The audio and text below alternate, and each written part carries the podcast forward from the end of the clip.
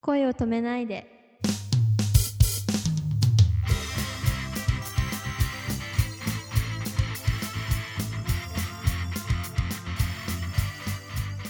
こんばんは、ももかです。こんばんは、くままるです。最近は本当にネットでも何でも見れちゃうから、心配だよね。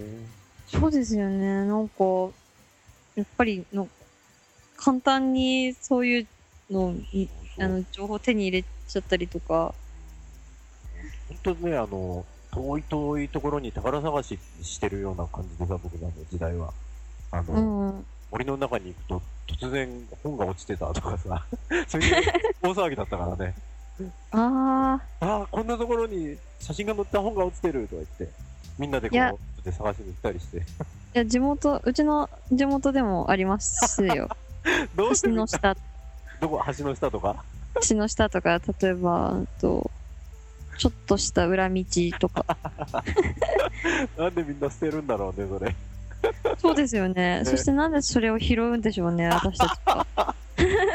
え、女の子も結構拾ったりするのいや、なんかその、女子だけうんで行動してるときは、なんか、あ、落ちてるで終わるんですけど、うん例えばその、男子と女子と混ざって遊んでるときは、男子が拾ってみたいな。あれはどうしても拾っちゃうんだよな、男は。うんなんかでもけ、あのー気になっちゃうんですよね。ねあの結構雨で濡れてて、こうシワシワになってたりしてね。あー、一回やりましたね、橋の下で。シャワシャワになってるものが。お兄ちゃんの部屋にもあるじゃないですか。あの えそんな知らないか。なんか多分え、えーあごめんごめん、変なこと言っちゃった。お兄さんごめんなさい。きっと大丈夫だと思います。いや、多分、多分ないと思います。うちもあの兄がいるんですけども、はい。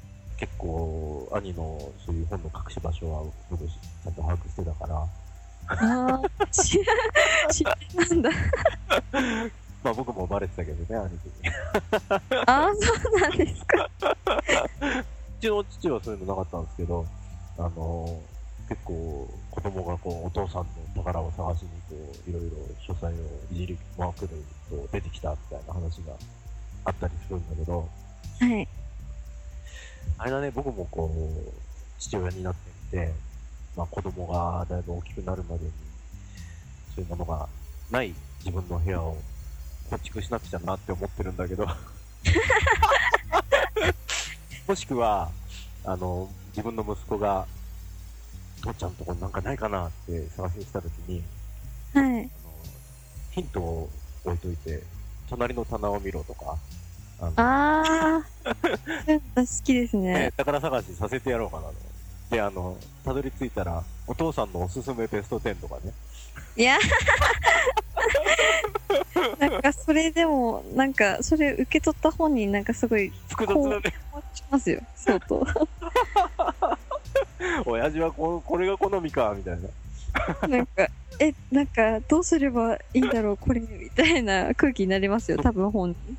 じゃあ、あの、感想文をよこしなさいでいいかな。 あの、原稿用紙2枚ぐらいでうんつけていてね。 置いて。それか、あの、息子からのベスト10をちゃんと、10本見なきゃいけないかとしたら。辛いですね、10本 って。強制って。まあね、そうね。まあ、ちょっとそこの辺も考えとかなきゃない、今のうち。まあ、まあ、頑張ってください。